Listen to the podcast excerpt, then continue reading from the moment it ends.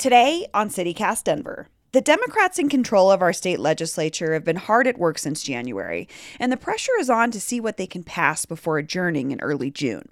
They seem to be focusing on plans to improve air quality, a bill to protect abortion rights, and new regulations for our out-of-control housing market.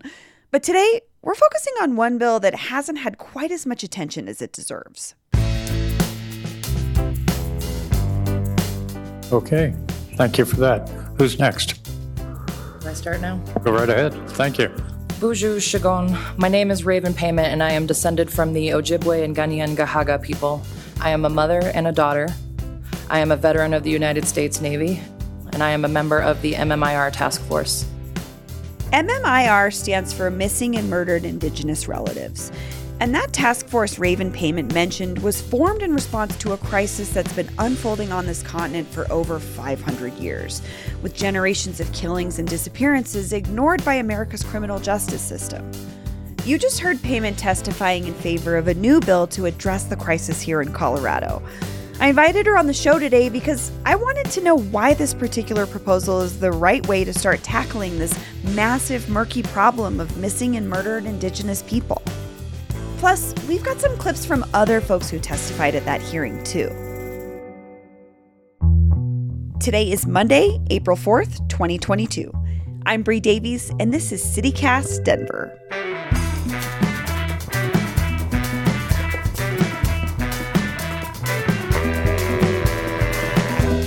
I now have microphone headphone envy right now with the professional setups that you guys have. I'm like... Oh man, that's some nice equipment. You know, surprisingly, phones can make people sound pretty good. So, Raven Payment, welcome to CityCast Denver. Thank you. Glad to be here. So last week, um, this new bill was introduced that would create an office for missing and murdered Indigenous relatives in the state of Colorado, and it had its first hearing in committee. And you testified at that hearing. Can you tell me what you shared or talked about? Essentially, part of my testimony was both given um, some statistics about why we felt the legislation is necessary. You know, ninety-six percent of a Native uh, person's rapists are non-Native. Um, four out of five, um, not just Native women, but Native people will um, undergo violence in their lifetime. Um, and then just kind of reiterating the point that, you know, these crimes against Native peoples are um, not usually investigated by law enforcement, but also sharing my lived experience as a Native woman. As an Indigenous woman, I am all too familiar with being fetishized and objectified. I am familiar with not being believed when assaulted. I am familiar with being blamed for my assault, and I am even more familiar with seeing my non-Native perpetrator be promoted through an illustrious military career. This isn't a historical issue. This is a contemporary issue affecting everyone sitting in this room, essentially. Do you think that that's part of the issue here is that folks, I, I know I've heard this about the Indigenous experience is, is people put it in the past. It's not thought of as a current day experience in the world. Um, absolutely. I one thousand percent think that's part of the crux of the issue. Um, a lot of people, when they think of Native people, we're either referred to as a historical context, like we're wearing a buckskin dress or, you know, we're wearing a headdress, which is not usually something that we wear um, in everyday life, but also that we don't often live on reservations. seventy percent of Indigenous people live in urban centers. Um, and a lot of people are very surprised when they hear that. So this bill does a number of things around the issue, but the main change seems to be establishing a state office for missing and murdered Indigenous relatives. What would this office do? Um, yeah, well, what wouldn't they do? As I like to say, um, we have several pages of duties of what the office would do. But essentially, um, one of the most important components of this office is what we've been referring to as cultural competency. Part of the issue with M M I R, um, which is missing and murdered Indigenous relatives, and in these interagencies like law enforcement and the C B I, Um, natives, for a large variety of reasons, have um, distrust of these agencies and law enforcement. Um, so what we're hoping is that in developing this office, this is community-led. This is a person who has ties and cultural competency and hopefully, you know, is an Indigenous person, is a member of the community. So they're acting as that bridge um, and as that trusted resource for Native people to go to. So families who have, you know, uh, missing or murdered relatives can go to this person. Victims of violence have somewhere to go to and act as that liaison with the Department of Public Safety, with law enforcement, or if it's a tribal issue with the F B I, um, tribal law enforcement, that sort of thing. So that's kind of like the real heart, is having that um, cultural competent person who understands Indigenous experience in the world and and why there is a distrust of law enforcement in the first place. Like, how can you go ask someone for help if you don't really trust them? Exactly. Um, and, you know, going back to my testimony, that was kind of part of it. I am familiar with not wanting to involve law enforcement when a relative goes missing because of these experiences, but recognizing that there is nowhere else for us to turn to. This distrust of those charged with our safekeeping is unacceptable. And again, this bill forces the process to make this right and forces these agencies to end their hoarding of power that keeps this crisis alive.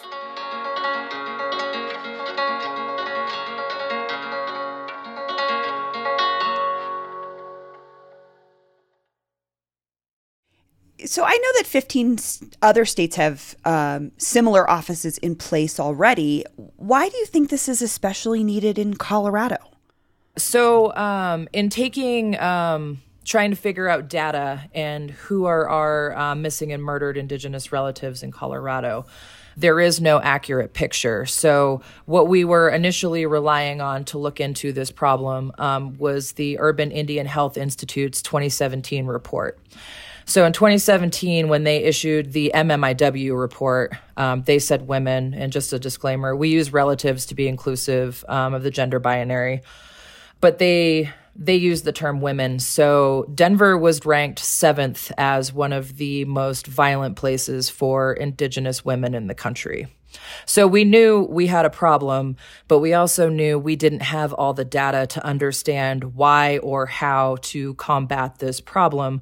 So we started looking into databases, whatever was publicly available. And when I say we, um, there's four members of us on the M M I R task force. That's just kind of a grassroots um, organization.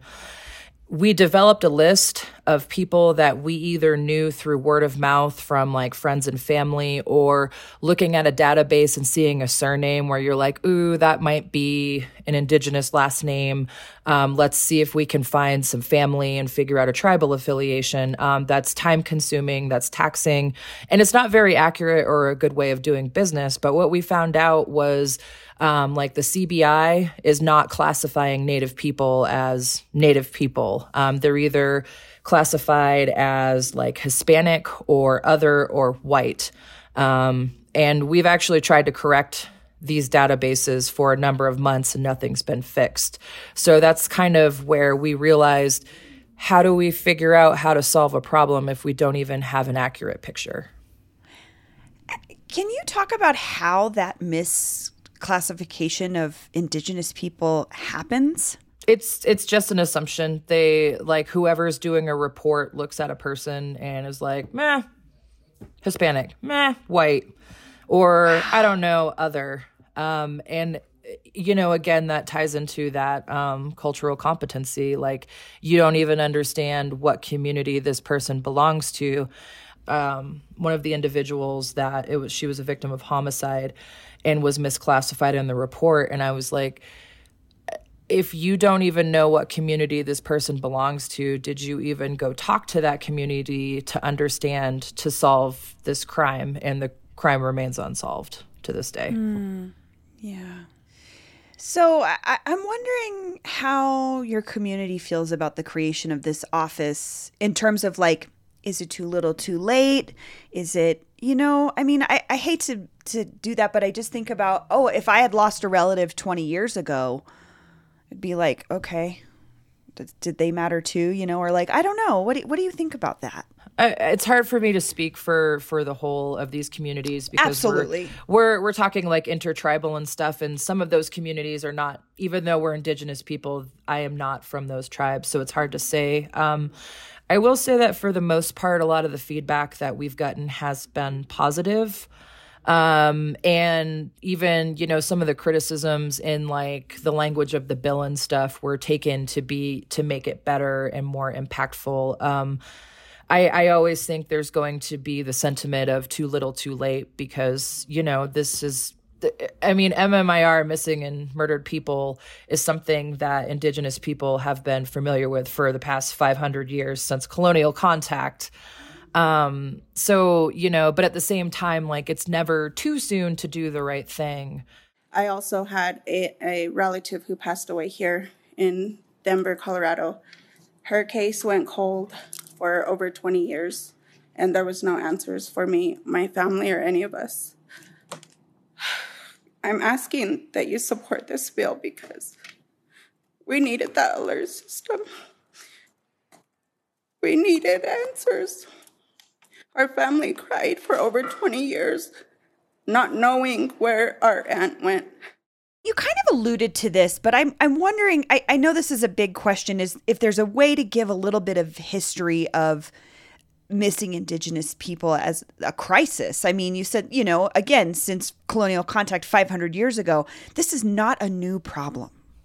No, it's not. Um, so, I mean, you take contact in, in fourteen ninety-two with Columbus, and, you know, even Columbus wrote about um, his contact there, and forgive me, I don't remember the island off the top of my head, but, you know, he wrote that these would make very fine slaves. Um, and he even wrote about, you know, enslaving um, these young indigenous girls and how they were using them for their own, um, you know, sexual gratification.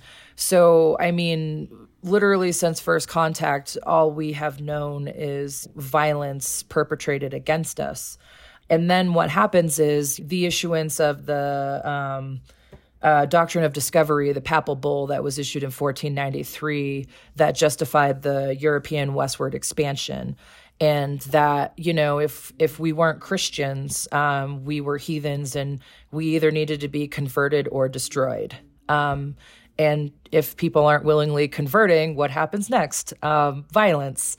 And so once that happens and you start to see like the formation of the American government, every single policy that was enacted was to eradicate us, forcibly relocate us off our lands. Um, Native women, for example, were viewed as promiscuous, less than human um, individuals. And that was because it contradicted these uh, Christian European values. Uh, so when you think about these policies, the assimilation practices, take the boarding schools, which are being talked about in, you know, the news right now, um, you you kind of like come to this turning point where we are seen as less than still. So it's it's a continue. I, I think it's an uncomfortable truth, especially for white folks, that uh, the you know the the crisis we're seeing right now with missing and murdered indigenous relatives is a continuation of the American experience. I mean, it's not it uh, it's not new. It's not new. Um, why do you think it's taken so long for this office to be created when it is something that we've been dealing with since the creation of this country? So there's a couple reasons for that, but I think one of the main things is that we didn't really, so anecdotally, Native people, we've known there's an issue. We've, I mean, we know that. However, up until the Urban Indian Health Institute um, did that report in twenty seventeen, we didn't necessarily have the data to show that this was a crisis. Um, so since that report came out, that's when, you know, like hashtag M M I W and the red handprint and stuff started to gain some um, traction and notoriety. And that's when a lot of these task forces were finally like they had the um, the ammunition essentially to justify why these offices and task forces needed to be created. Um, and so similarly in Colorado, this is the work of, you know, a couple of years of, you know, individuals on a grassroots level bringing it to this point. I'm just thinking so much about how um, communities were already doing this work too, right? Like you all, you keep track of, you know, it's like communicating with each other. Um, you know, Facebook is a great avenue to to just collect community data when there wasn't that data before. But, you know, better late than never, I guess, right? Right. Um, and I would also like to see some resolution for um, there's thirteen cold cases that we know of um, that the C B I has actually tracked that I would love to see some resolution for, um, you know, for their families and their communities.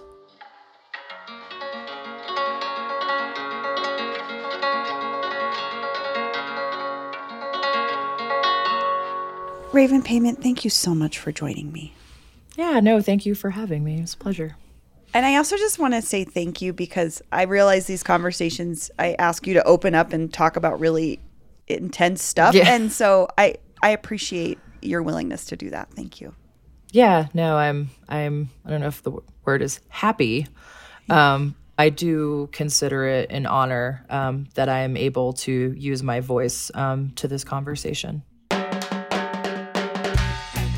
That's all for today here on CityCast Denver. If you enjoyed the show, why not take a minute to tell a friend about us? Rate the show wherever you get your podcasts and subscribe to our morning newsletter, where today I wrote about the fiftieth annual Rainbow Family Gathering, which is set to lure thirty thousand hippies to an as yet undisclosed location in Colorado this summer. Some folks online are already worried, and you can read all about it and subscribe at denver.citycast.fm forward slash newsletter. We'll be back tomorrow morning with more news from around the city. Bye.